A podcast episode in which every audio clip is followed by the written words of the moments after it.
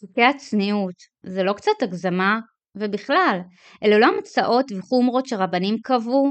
האם מה שרבנים אומרים בנושא של צניעות זה משהו שהם החליטו עליו כי ככה נראה להם? איך אפשר לדעת אם זה באמת רצון השם או רק דעה של רבנים? בואו נדבר על זה. יש לא מעט נשים שומרות שבת וגם מתחזקות שבקטע של צניעות קשה להן. זה מובן וטבעי, זו באמת נקודה יותר רגישה בשביל הרבה נשים ובנות. וכאילו מה שמשקיט את המצפון זו מין מחשבה של טוב, אני, אני באמת בסדר, זה לא שאני לובשת חציות מיני וחולצות בטן, כן? אני באמת סך הכל בסדר.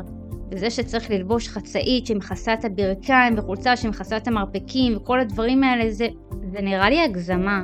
זה גם נראה לי יותר חוקים שרבנים המציאו, ולא באמת משהו מחייב שהשם קבע. וככה הן אומרות לעצמן, ומשקיטות את המצפון הזה. אבל האמת, האמת היא שלכל הלכה והלכה בעניין הצניעות יש מקורות. כל הלכות הצניעות נקבעו מתוך המקורות, גמרא, רמב"ם, שולחן ערוך, פוסקים. צניעות האישה הוא ממש נושא הלכתי, ממש כמו כשרות, כמו הלכות תפילה. זה לא איזה משהו ארטילאי שכל אחת מפרשת מה זה צניעות לפי מה שהיא מרגישה. כמו שאת ארבעת המינים לא בוחרים לפי מה שאני מרגיש וחושב, אלא לפי כללי ההלכה המדויקים שנקבעו. אותו הדבר בצניעות, גם כאן יש הלכה מינימלית מחייבת שקובעת מה נחשב צנוע ומה לא. אז באמת, מישהי יכולה להרגיש שמה שהיא לובשת זה לגמרי בסדר. אבל מה נעשה? לפי ההלכה זה לא. והשאלה עכשיו זה אם אנחנו רוצות לעבוד את השם לפי מה שנראה לנו, או, או לפי באמת ההלכה היהודית. נגיד, סתם לדוגמה, יכולה לבוא מישהי ולהגיד, אני מרגישה שלכתוב בשבת זה לא חילול שבת. מה, זה לא שאני מדליקה עכשיו אש, סתם כותבת פתק. מה, את רוצה להגיד לי שזה חילול שבת? אז גם פה היא באמת מרגישה וחושבת באמת ובתמים שלכתוב זה לא חילול שבת. אבל בוודאי שזה חילול שבת לכל הדעות. אז כמו שלכל נושא ביהדות יש הלכות מסודרות, כמו בכשרות, כמו בשמירת שבת, אז ככה זה גם בצניעות. זה לא משהו שקובעים לפי מה שהם מרגישים או חושבים, אלא משהו מאוד מסודר שנפסק הלכה למעשה על פי כללי פסיקה ועל פי מה שמובא בתורה ובש"ס שזה תורה שבעל פה. עכשיו, כמובן שגם בצניעות יש שידורים כמו בנושאים אחרים, אבל מבחינת המינימום שחובה לעשות, זו הלכה פסוקה שהיא מחייבת את כולם.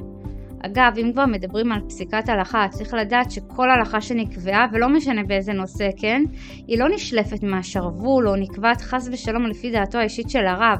בשום נושא הלכתי שקיים, פוסקים לעולם לא קובעים הלכה לפי מה שנראה להם או לפי מה שהם חושבים, אלא הכל נפסק אך ורק על פי כללי פסיקת הלכה. כמו שכימאי במעבדה לא ערבב חומרים לפי מה שנראה לו, אלא רק על פי כללים מדויקים. וגם בנושא הזה של צניעות, כמו בנושאים אחרים, הפוסקים קובעים הלכה רק אחרי שמבררים את אותו נושא לעומק. יש ספר הלכה מפורט בעניין צניעות האישה שנקרא הלבוש כהלכתו, והוא מביא בכל פרק את המקורות להלכות שכתובות שם. ומחבר הספר כותב שם בהקדמה לספר שלו ככה: עלינו לדעת כי רבותינו ישבו ודנו בעניינים אלו בדקדוק רב, כשאר הסוגיות חמורות שבתורה, ופסקי הלכות נקבעו לאחר יגיעה רבה, הן בבירור ההלכות והן בבירור המציאות על ידי מדידות רבות. וגם הוא רושם שם שהרב משה שאול קליין, שהוא דיין ופוסק הלכה, מעיד על הרב שלו, הרב ווזנר, שם מפוסקי ההלכה החשובים ביותר, שהוא מסר נפש כל ימיו על הנושא הזה. שתבינו, כאילו מהצד אפשר להגיד לרבנים, מה אתם שוברים את הראש עם עניין ההלכה? יאללה, תקבעו איזו הלכה שבטוח לא תהיה בעיית צניעות, לכו עד הסוף מה שנקרא, וזהו. מה, להתחיל להתעסק עם סנטימטר של אורך החצאית או השרוול, עד לאיפה בדיוק בדיוק זה צריך להיות מכוסה?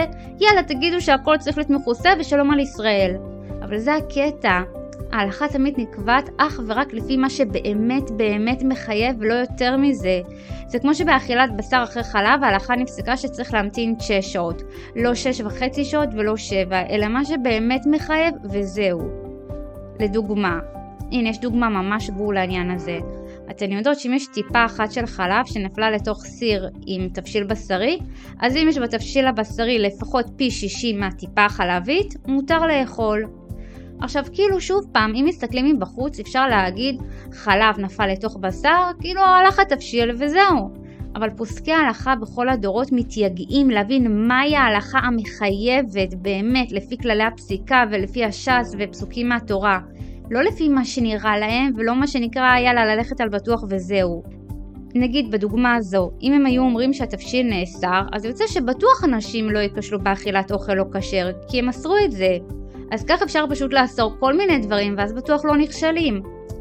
אבל זה ממש ממש לא ככה, בכל הלכה, בכל נושא פוסקי הלכה מחויבים לתת הלכה אך ורק לפי אמת הלכתית, ובגלל זה פסיקת הלכה זו עבודה באמת קשה של יגיעה ומחשבה ומאמץ, כי הכל הכל חייב להסתמך אך ורק על מקורות וכללי פסיקה. רצונות או מחשבות אישיות זה משהו שהוא בכלל לא בתמונה. עכשיו, יש נקודה ממש חשובה שכדאי לדעת. כל ההלכות זה למעשה דברים שאסורים מאז ומעולם. הפוסקים של הדור שפוסקים ההלכה באים רק להגדיר איך דברים שכתובים בתורה, תורה שבכתב ותורה שבעל פה, מתבטאים בפועל. זאת אומרת, הם לא מחדשים שום דבר מעצמם, אלא רק מורידים את זה לפרטים בפועל. זה לא שהם מחליטים מדעת עצמם שכך וכך לא נראה להם צנוע כי ככה נראה להם. זה לא, זה לא עובד ככה. כל איסורי הצניעות היו קיימים מאז ומתמיד, מאז מעמד הר סיני. כל מה שנאסר היום נאסר גם לפני שלושת אלפים שנה. פוסקי ההלכה רק מורידים את זה הלכה למעשה, מורידים את זה לפרטים בפועל. עכשיו, גם כל הלכות הצניעות הם דברים שהיו ידועים מאז ומעולם, ולכל ההלכות האלה יש גם מקור, או מפסוקים שבתורה שבכתב, או בתורה שבעל פה, שזה משנה וגמרא. לדוגמה, שירת נשים בפני גברים. המקור של זה מופיע בתלמוד. במסכת ברכות כתוב כל באישה ערווה שנאמר בשיר השירים כי קולך ערב. זאת אומרת שמשום שהיא אישה ששרה זה יוצר איזשהו קירוב כלפיה, זה דבר שהוא יפה, דבר מושך, אז, אז אמר שזה אמור להיות שמור רק לבעל. את היופי, את כל הדברים האלה שומרים לבעל ולא לגברים זרים. וזה כתוב בגמרא, זה לא משהו שרבנים עכשיו המציאו את זה כי ככה בא להם. זה המוראים, הם מלפני 1500 שנה שכתבו את זה, וגם שם הם מביאים את המקור שממנו זה נלמד, וזה שיר השירים. עכשיו, הכלל הזה שלא להשאיר בפני גברים, שוב, זה מאז מעמד הר סיני. חז"ל פה למעשה דורשים הלכה שכבר הייתה ידועה להם, וזה חשוב לדעת את זה, כי אמנם חז"ל דרשו את זה כבר לפני 1500 שנה בתלמוד, אבל עצם האיסור היה כבר ידוע מתקופת משה רבנו. וחז"ל ידעו איך לדרוש את הפסוקים לפי כללים שהיו מסורים בידם כחלק מהתורה שבעל פה, שנמסרה במעמד הר סיני. כללי לימוד התורה והפסיקה מעולם לא השתנו מאז מעמד הר סיני ועד היום במשך אלפי שנים.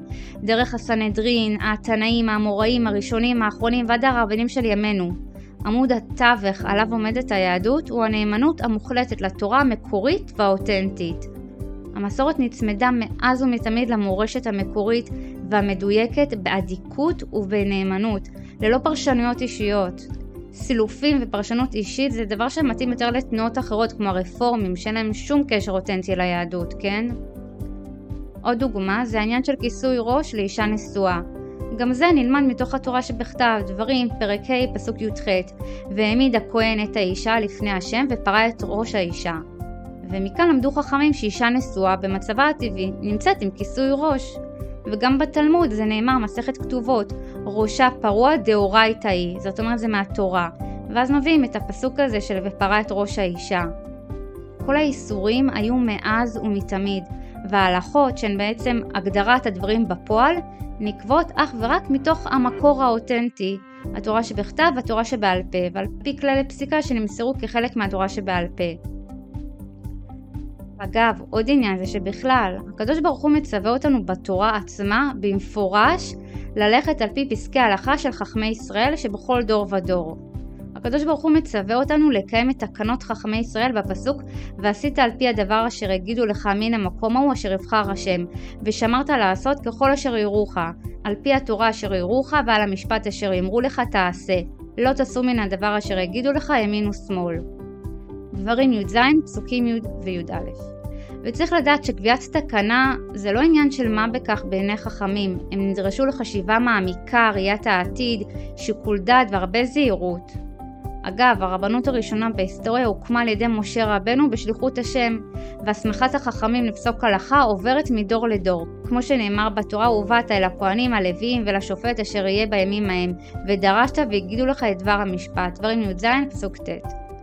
הקדוש ברוך הוא בעצם מצווה אותנו לקיים את הוראת החכמים. כמו שאמרנו, לא תסור מן הדבר אשר יגידו לך. ולכן כשאנחנו מקיימים את פסקי ההלכה, אנחנו בעצם מקיימים פה את רצון השם. טוב, אז למדנו קצת על הדרך באופן כללי איך הלכה נפסקת, אבל ככה זה גם בצניעות כמו בכל עניין הלכתי אחר. הכל היה מאז ומתמיד, והלכות שנפסקות רק עוזרות לנו להגדיר את הדברים הלכה למעשה.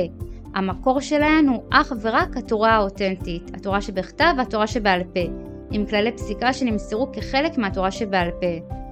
וזה משהו שהוא מחייב. יש בסיס שזה הלכה והדברים שהם באמת מחייבים, ויש גם דברים שהם באמת חומרות והידורים וזה מעבר, וזה כבר משהו שכל אחת עם עצמה מחליטה אם היא רוצה להדר ולעשות קצת מעבר באיזושהי נקודה. אבל הבסיס, ההלכה, זה משהו שהוא רלוונטי ומחייב לכולנו. ואם קצת קשה, בכל זאת, אז את מוזמנת להאזין לפודקאסטים הקודמים שלי ולקבל עוד קצת חיזוקים וקצת טיפים לדרך. להתראות יקרה.